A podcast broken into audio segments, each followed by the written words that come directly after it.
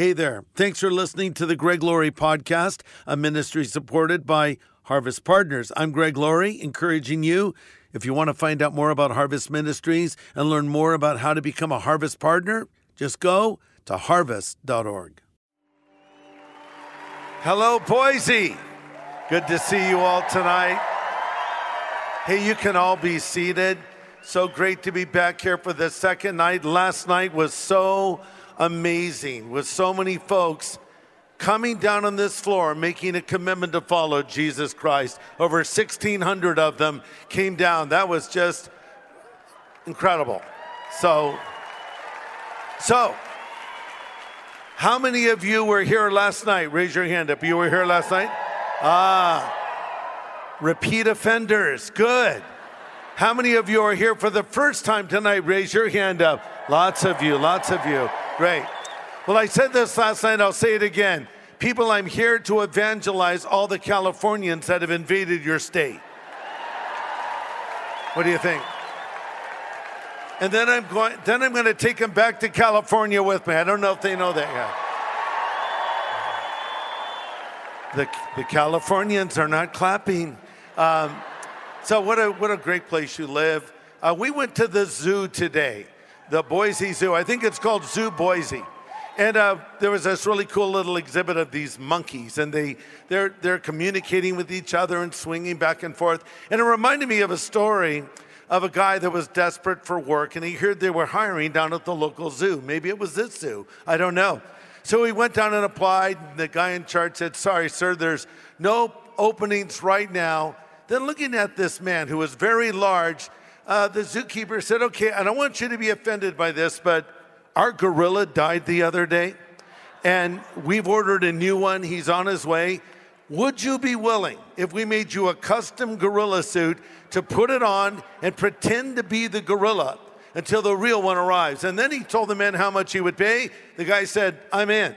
So they put him in the gorilla suit. He felt very self conscious. He thought, no one's going to believe it and he went into the cage and a big crowd formed and the people were excited. And so he moved around a little. By the second day he's swinging back and forth. He's pounding his chest having a great time. And he got a little too excited as he was swinging and swung right out of the gorilla cage into the lion's cage.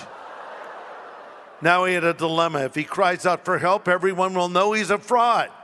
And the lion's approaching quickly. And finally the guy in the gorilla suit can't contain it any longer and he says, Help! And the lion says, Shut up or you'll get us both fired.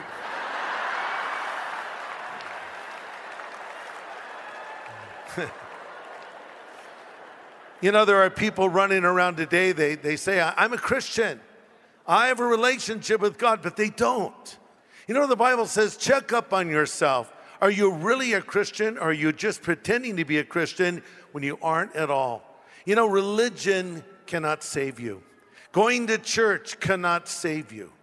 Doing things out of obedience, even to how you think God wants you to behave, won't save you. Only Jesus Christ can save you, okay? Only Jesus. So, hey, if you brought a Bible, you can turn to John 14. And the title of my message is Don't Be Afraid. Let's pray together. Father, as we sit here in this comfortable place, we think of the people of Ukraine right now and all that they're going through. So many have lost their lives. So many are running for their lives. Lord, put your hand on them, protect these people, bring an end to these hostilities, we would pray. And Lord, I pray for every person in this room and every person that is watching. There are many that are so frightened, so alarmed, so scared, so freaked out. And yet Jesus has said, Do not be afraid. So speak to us from your word, we pray now. In Jesus' name, amen. Okay, so we're living in crazy times right now. Just when you thought it could not get any worse, it did.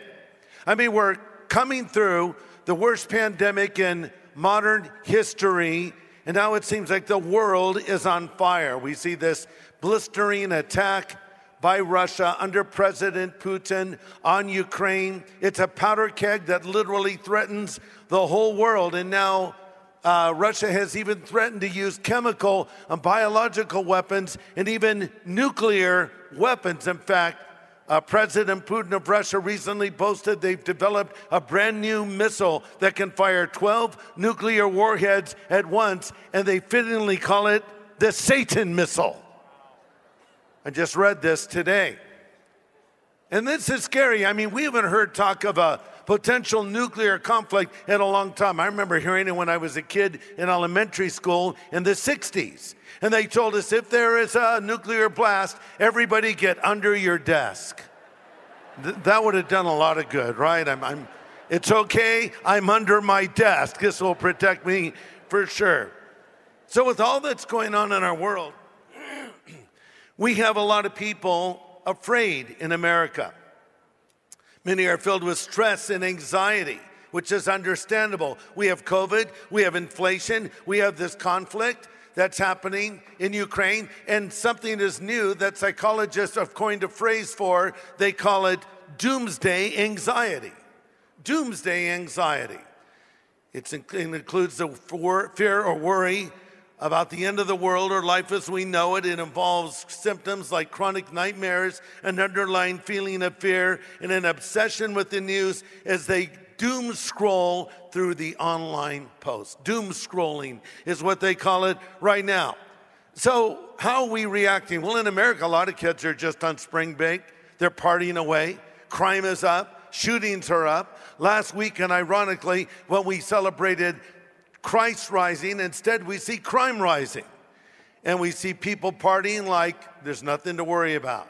I think they're taking the advice of Prince party like it's 1999. No, folks, don't party like it's 1999. Pray like it's 2022. We need God's help. I wonder if I'm talking to somebody right now that is stressed out to the max. It seems like what could not go wrong just went wrong. When it couldn't get any worse, it actually got worse. Let me ask you the question Do you have kids? Let me rephrase the question Do you have teenagers? Then you know what I'm talking about, right? And now we have these little devices. We all carry the cell phone, right? And this only adds to the stress. This only adds to the anxiety. I remember when cell phones first came out, I was so excited. They were about the size of a World War II walkie talkie. It was fittingly called the Brick, made by Motorola. It had a battery life of like nine minutes. And uh, you carried them around. You thought you're so high tech. I've got my cell phone. Then they got smaller and smaller. And now, in many ways, they control our lives. And uh, so, I have a way for you to get rid of your stress tonight. Are you ready? Pull out your cell phone. Pull it out. We're going to get rid of your stress. Put it on the ground, stomp on it. No, don't, don't. I did, however, drop my phone in the toilet yesterday. It was a clean toilet if a toilet can be clean, but still, that was not, it wasn't this phone, but you know, so, but a lot of stress comes from this little device that we carry around in our pocket. Let's do something good with it right now. Take out your cell phone, and I want you to shoot a text out to somebody and just say, Go to harvest.org right now for a message that can change your life. You can text it, hashtag Boise Harvest, a message that could change your life. Is that really true? You might say, Greg, who do you think you are with this so called message that can change someone's life? It's not my message, it's God's message. I'm just sharing it with you. It doesn't originate with me, it's the message that the Bible calls the gospel. When I was a kid, I was a newspaper boy. So I rode around in my super cool Schwinn Stingray. And by the way, I had a stick shift on it. They don't make those anymore because they were unsafe. But still, I'd ride around. I got pretty good at throwing those papers. The sideways throw, over the hedge throw, underhanded throw, get it up on the porch. My job was not to make the news. My job was not to write the news. My job was to deliver the news. And my job has not changed. I'm here to deliver the good news of Jesus Christ to you right now. And yes, it can change your life. I remember the story of a man named Earl. This is years ago when we were doing one of our crusades in Albuquerque, New Mexico. We were in a venue that was called The Pit, of all things. And so this guy, Earl, uh, was born in Turkey. He was a Muslim. He came to America, pretty much abandoned his roots and married some American girl. They got divorced. He got heavily into drugs. And one night he decided he was going to take his own life. He went down to the bank, he emptied his bank account, had all of that money, and he was going to buy as much cocaine as he could and overdose on it. As he was on his way to the destination, his drug dealer, he was looking for some dark, creepy music to listen to, and he comes across a Christian radio station and they're playing a Christian song. And the announcer said, And that band is playing tonight at the pit at the Harvest Crusade. He looks out his window and he's literally driving by the pit at that very moment. So Earl pulls into the parking lot, gets out of his car, walks into the arena, very similar, similar to this one, takes his seat, listens to the music, hears me preach the gospel. He got up and gave his life to Jesus Christ, and his life was changed forever.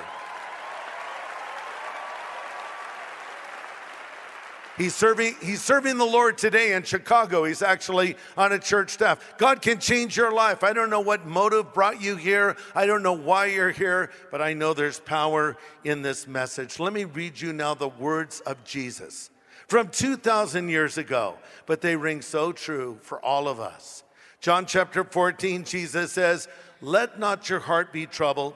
You believe in God, believe also in me. In my Father's house are many mansions. If it were not so, I would have told you, I go to prepare a place for you. And if I go and prepare a place for you, I will come again and receive you unto myself, that where I am, you may be also. And where I go, you know, and the way you know. Thomas said, Lord, we don't know where you're going.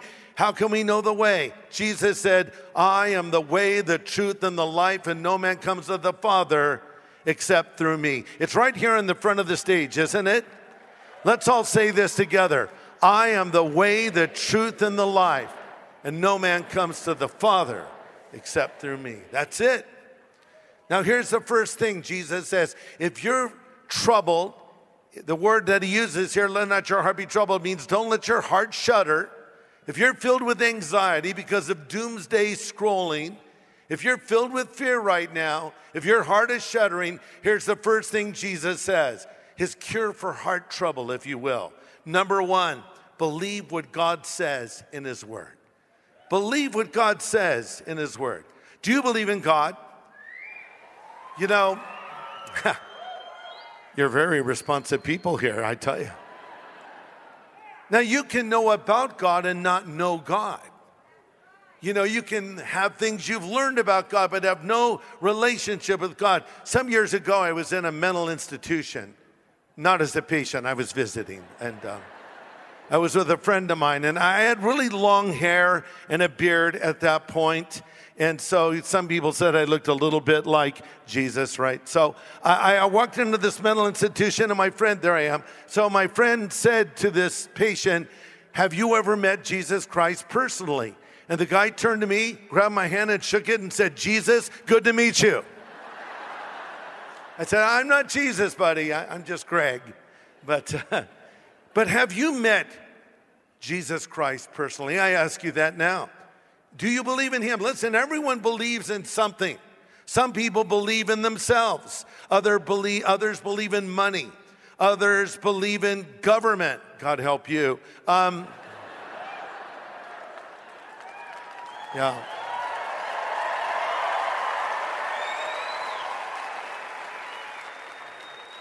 Some believe in technology. Oh, technology is going to answer all of our questions, it's going to solve all of our problems. But when that day comes, that final day of your life, none of those things will save you. The author of a biography about Steve Jobs remembered a conversation he had with Steve.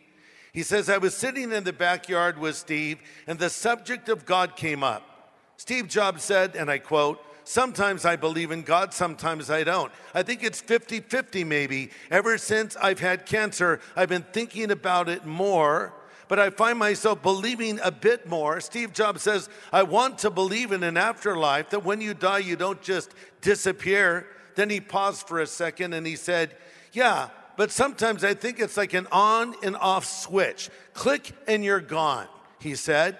and paused, and then he said, and that's why I don't like putting on off switches on Apple devices, end quote. Kind of a scary thought. Click and you're gone. Before I was a Christian, when I was just a kid, that's what I thought. I thought one day I'll just cease to exist.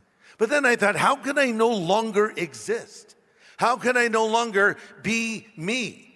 And I was terrified of death. Are you afraid of death right now? But I can tell you, I'm much older, a lot older, and I'm no longer afraid to die because I have hope of life beyond the grave, you see, because of what Jesus said. Jesus says, Do not be afraid. I am the living one. I died, but look, I'm alive forevermore. I hold the keys to death and the grave. He says, Don't be afraid. By the way, I'm glad Jesus has the keys because if I had the keys, they would have been lost by now. I'm always losing my keys and my wallet and other things as well. Now, I'm not saying I look forward to death, but I look forward to going to heaven because I have this hope that's been given to me by Christ, who said, I am the resurrection and the life. He that believes in me, though he were dead, yet shall he live. And whosoever lives and believes in me shall never die. And I'll tell you what, as you get older, time passes so quickly. I mean, my life is just flashing before me. I mean, I was born in the 50s. I lived through the 60s, 70s, 80s, 90s. I have Sirius XM radio and I see 60s on 6, 70s on 7. And I go through these things that, that these are decades of my life that I actually lived. And now, my generation, the baby boomers, we love to sing the anthem Forever Young. Not anymore. We've gone from acid rock to acid reflux. The Rolling Stones are still touring, I see. And Mick and Keith are singing Time is Still on My Side. Have you looked at Mick and Keith lately? I, guys, I don't think time is on your side. The Who is still out there playing. Instead of playing that song talking about my generation, they've updated it to talking about my medication. These are the jokes, people. Okay. Ringo Starr from the Beatles had the hit uh, a little help from my friends. Now he's updated it to a little help from Depend. So, you know. But you know, there's signs you're getting older. You know, you're getting older when you shop at Forever 21 when you're 66. You just need to stop doing that. You know, you're getting old when you sink your teeth into a juicy steak and they stay there. You know, you're getting old when you're pulling up your socks because there's wrinkles and you realize, oh no, I'm not wearing socks. You know, you're getting old when you drop something on the ground and you reach down to get it and you wonder what else you can do while you're down there, right? Is that resonating with someone out there? So people are in denial. Well, I'll have some surgery done. You pull this, you nip that, you tuck, you inject other things. You, you have so much Botox in your face, we don't even know what you're thinking anymore. We don't know if you're mad, if you're happy. We just know you look perpetually surprised. Right? Listen, you can get all the potions and the lotions and eat all of the kale and the tofu. You're not going to extend your life one single day because uh, God determines how long you will live. I did read about a 105 year old woman from Texas who had seven children. Her name was Pearl Cantrell. She was asked, What is the secret to your long life? Her answer was simple. She says, I love bacon, I eat it every day. Go figure, bacon. I like her. Speaking of that, I was talking to my granddaughter Allie a while back, and um, she said, Papa, that's what she calls me, I'm a vegan now, while she was eating bacon. said, honey, you cannot be a vegan and be eating bacon. And she says, well, I can't help it. I just like meat from a pig. Yeah, I, I understand. She'll probably live to be 105 years old as well. Listen, life's going to have a beginning, it's going to have a middle, it's going to be, have an end. But listen to this death died when Christ rose.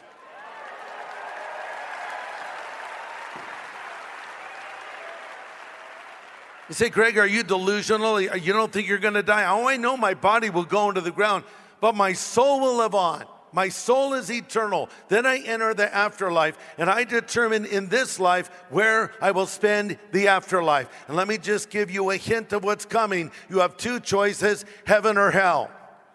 Another way to put it smoking and non smoking. Okay, so it's up to you. But it's no joke, it's real. You make that decision here.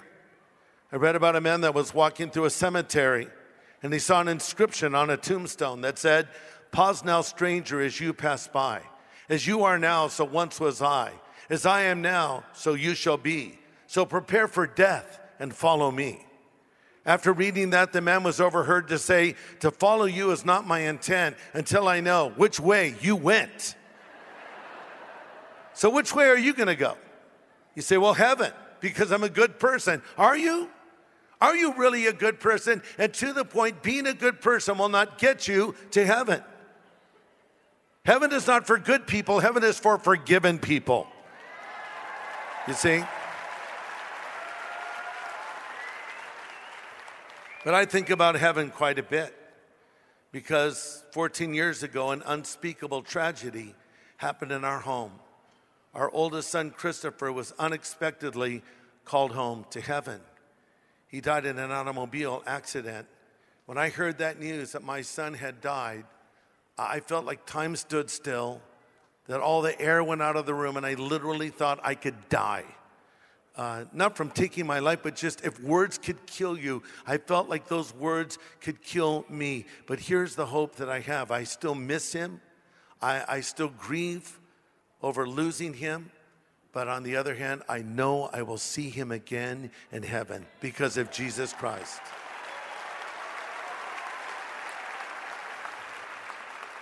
not because he was my son, but because he believed in God's son who forgave him of all of his sins, just as he forgives each of us if we put our faith in Christ. Maybe I'm talking to someone who has had a loved one die recently, or if you received bad news from a doctor, or your marriage is falling apart, or your parents are divorcing, or too many Californians have moved into your state and are driving prices up. I don't know. but you find yourself helpless and hopeless. But I'm saying you, don't give up hope. It's been said man can live 40 days without food, three days without water, eight minutes without air, but only one second without hope. Have you lost hope tonight? Don't lose it because Christ is here. Help is on the way, hope is on the way in a relationship with Him. Believe in God.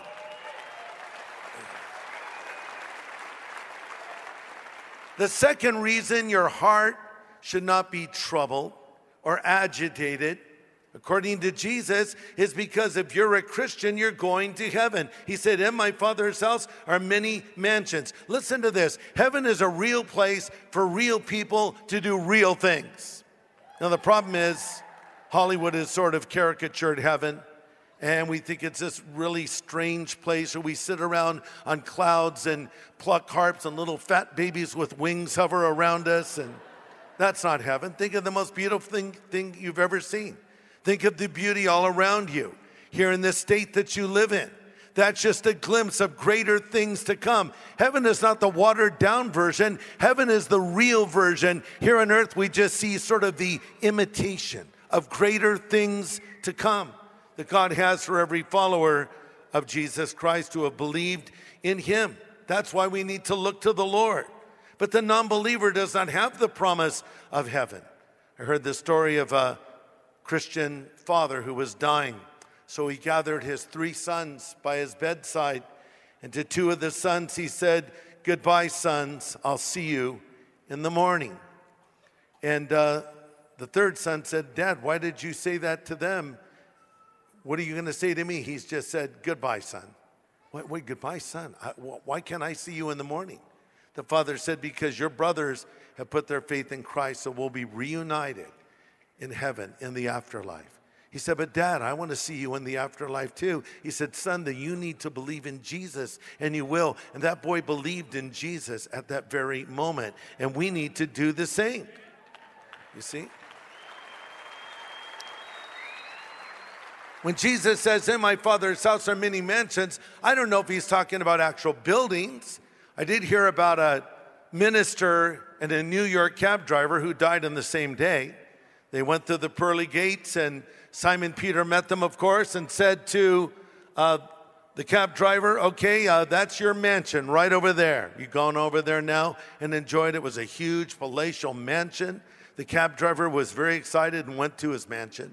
The minister was watching, thinking, wow, he's a cab driver and he gets a mansion. Think about what I have. I'm a minister. I've helped people. I've pointed people to God. Peter says, Okay, hey, there's your little shack there in the valley. Go to your little shack. He says, Wait, why do I get a shack when a New York cab driver gets a mansion? Peter said, Because when you preached, people slept. When he drove, people prayed. See, so it's.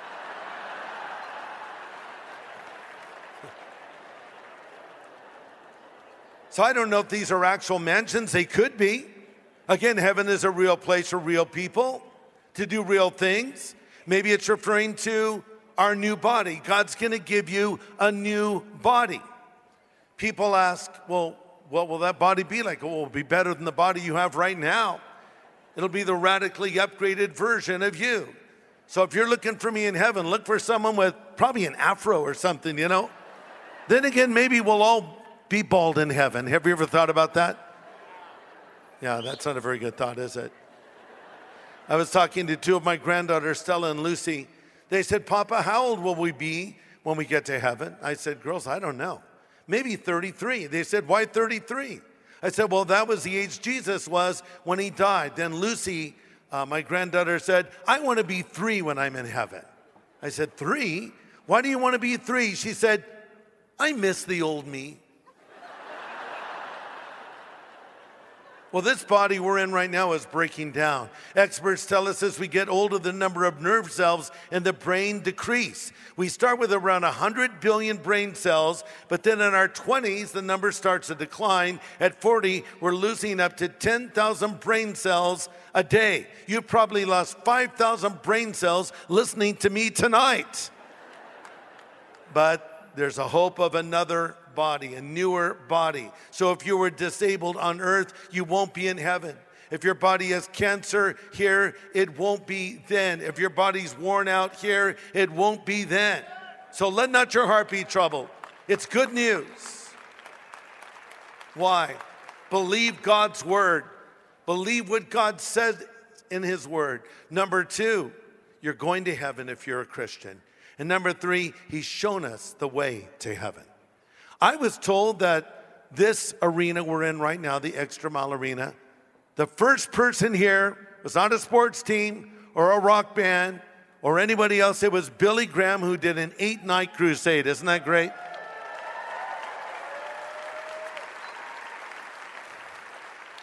I got to know Billy Graham quite well. In fact, I wrote a book about it called Billy Graham, the man I knew, a man I knew. And he was a wonderful man, a godly man. I heard this story of when Billy was in a town to do one of his crusades. He wrote a letter to his wife Ruth, but he didn't know where the post office was. So he was walking around looking for it. And uh, he saw some young man there and he said, Young man, can you tell me where the post office is? The little guy said, Yeah, just go up the street here, turn right, and that's the post office. He goes, That's great. By the way, he said, I'm speaking here in the stadium tonight, and maybe you would like to come and hear me, and I will show you how to get to heaven. The little guy said, Why should I go hear you? You don't even know the way to the post office. How do you get to heaven? How can you know you'll go to heaven when you die? Jesus gives us the answer. He says, Where I go and the way you know. And I love how Thomas said, We don't know where you're going and we don't know the way. I think a lot of times when Jesus spoke to his disciples, it went right over their heads. He talked about dying and rising from the dead. They just didn't understand that at all. And when he would talk about things like that, they would probably nod their heads in unison. Oh, that's so deep. But they were clueless. It's like a teacher in a class doing some complex equation up on the math board or up on the blackboard, and they say, Do you all understand it? Everyone's yes. But no one understands. So Jesus says, Where I go, you know, and the way you know. Thomas says, We don't know what you're talking about. We don't know the way and we do not know where you're going. But I'm glad Jesus asked that, or I'm glad Thomas asked that question because Jesus then said, I am the way, the truth, and the life, and no man comes to the Father but by me. You know, Thomas has been described as, described as a doubter. We call him Doubting Thomas. He was more of a skeptic. He didn't let other people make his decisions for him. When I became a Christian at the age of 17, I was a skeptic. I lived a hard life. My married, my mother was married and divorced seven times. She was a raging alcoholic. All I saw was bad behavior of adults fighting and passing out at night. And uh, so I tried drinking for a while and was disillusioned with it. I got into drugs for a while. By the age of 17, I felt like I was 70. And I was wondering, what is life all about? I don't see any adult that I know that I want to be like. And, and these kids that I hang around with, they don't know any more than I know. And I was searching and I transferred over to this high school called Harbor High School in Newport Beach, California. And uh, there was a lot, of, a lot of Christians there because the Jesus movement was in full swing. And one of my friends warned me, Greg, stay away from the Jesus freaks. And I said, the last thing Greg Laurie will ever do is become a Jesus freak. Yeah, famous last words. I thought they were a little nutty. I thought they were a little weird. I thought, where do these people come from? I thought they were like, you know, one taco short of a combination plate, maybe. But one day I went across the campus and there was a group of Christians sitting there singing their songs about God. And I sat close enough to hear what they were saying, but not so close that my friends would think I was becoming a Christian. And that was the first time I heard this evangelist named Lonnie speak. And he said, Jesus said, You're for me or against me. And I looked around at the Christians and I thought, Well, I'm not one of them. Does that mean I'm against Jesus? I don't want to be against Jesus. I've always acknowledged he existed. I've always sort of believed in him or what I knew of him. I'd seen all of his movies. But it was the first time that the idea of having a relationship with God was presented to me. And Lonnie gave this invitation for people to come to Christ. And kids got up and walked forward. On a high school campus, I thought, there's no way I would ever do that. I sort of hung my head down, my hair was hanging in my eyes. Use your imagination. Um, next thing I knew, I was up there praying. And that was the day Christ came into my life. And I have never regretted making that decision.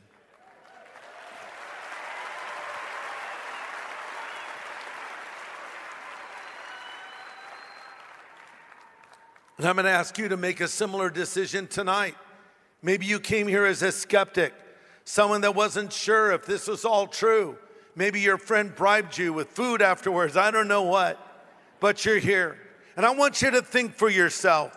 Be like Thomas, be a skeptic. Say, yeah, well, I'm not sure. I'm not going to let somebody else think for me. We engage in sort of group think. What is popular? What is cool? What is the trend? Think for yourself because I believe God is speaking to some people's hearts right now. And this is what you've been looking for not religion, not a bunch of rules and regulations, a relationship with God that you can have. Just like the 1,600 people that came down on this floor last night and prayed that prayer, committing their life to Jesus, the same thing can happen for you tonight. It's true.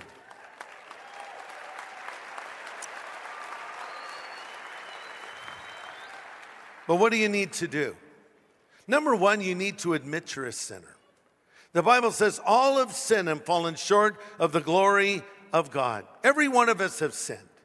A sin means to cross a line. That's one definition of it, to cross a line. God has given us the Ten Commandments. You shall not steal. You shall not lie. You shall not take the Lord's name in vain. On the list goes.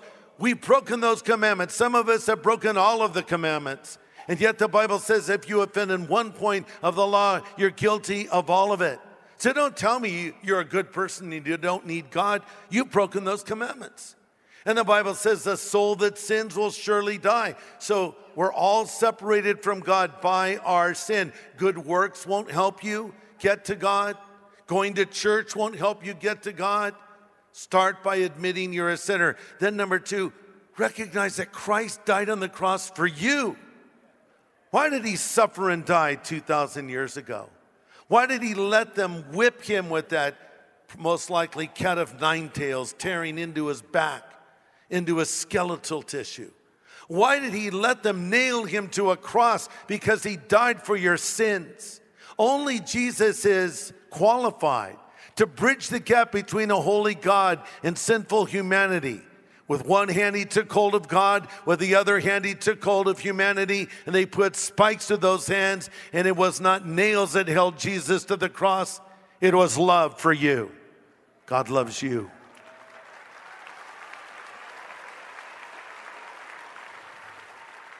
Jesus put it best when he said, For God so loved the world, he gave his only begotten Son, and whosoever believes in him should not perish, but have everlasting life. Then, thirdly, you need to repent of your sin. You say, Well, I don't even know what that means. I don't think I've even pented. How do I repent? Well, repent means to change your direction, it's a military term. So I was going this way, I, I repent, I turn around, and I'm going this way. So you let go of that old sin. You turn your back on that old life and you take hold of Jesus Christ. The Bible says God has commanded everyone to repent, and times of refreshment will come from the presence of the Lord. And then you must receive Christ into your life.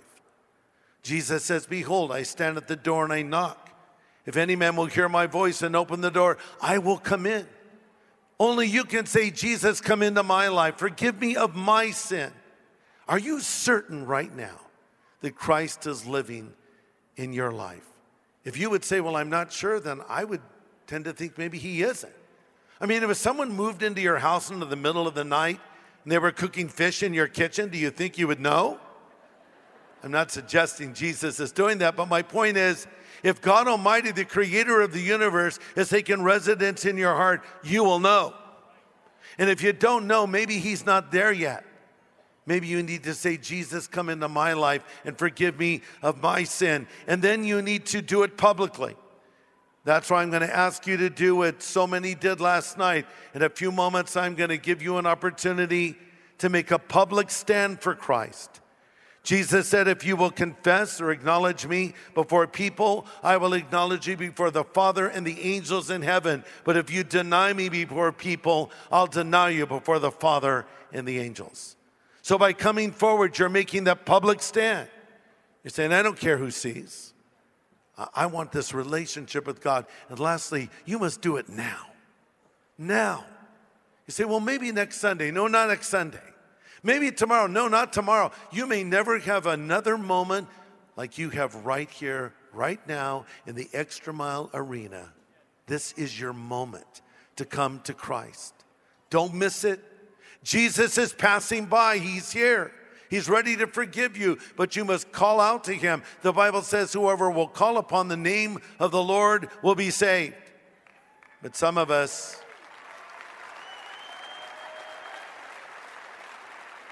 Some of us are too proud to call on the name of the Lord. We don't think we need to be saved.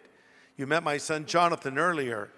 When he was a little guy, I took him out in the water. I was helping him catch some waves, and uh, I lost my footing and I was caught in a riptide. The irony is, I wasn't that far from the shore, but I couldn't get my feet on the bottom of there of the ocean. And so I'm getting pulled and, and, I'm trying to keep him above water. And there's a lifeguard. She was a lady sitting there watching us and she starts running toward us with her flotation device. And I'm thinking, I don't want to be saved this close to shore. I was embarrassed. And she's swimming out toward me, and I finally got my footing. I said, uh-huh, I'm okay, thank you, though. That's how a lot of us are. Oh, I don't want to call out to God. That's a sign of weakness. Christianity is a crutch. Oh, listen, Christianity is not a crutch, it's a whole hospital, and you need it. He'll save you.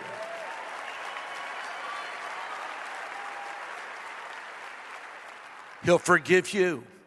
This can be the night that you change your eternal address from hell to heaven.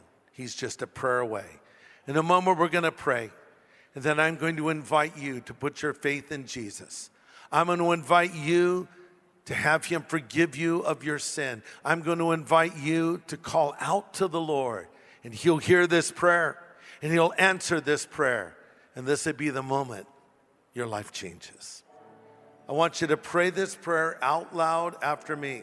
This is where you're asking Jesus to come into your life to be your Savior and Lord. Mean it from your heart, and God will hear and answer. So, again, as I pray, pray this out loud after me, okay? Let's bow our heads. Pray this now. Lord Jesus, I know that I'm a sinner, but I know that you're the Savior who died on the cross for my sin and rose again from the dead. Jesus, I choose to follow you from this night forward as my Savior and Lord, as my God and my friend.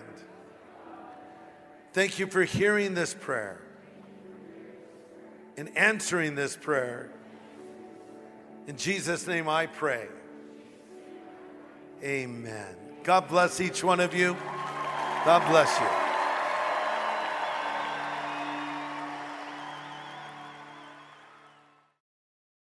Hey, everybody, this is Greg Laurie, and you've just been listening to a classic message from Harvest Ministries. This podcast is supported by Harvest Partners. To learn more and to find out how you can become a Harvest Partner, just go to harvest.org.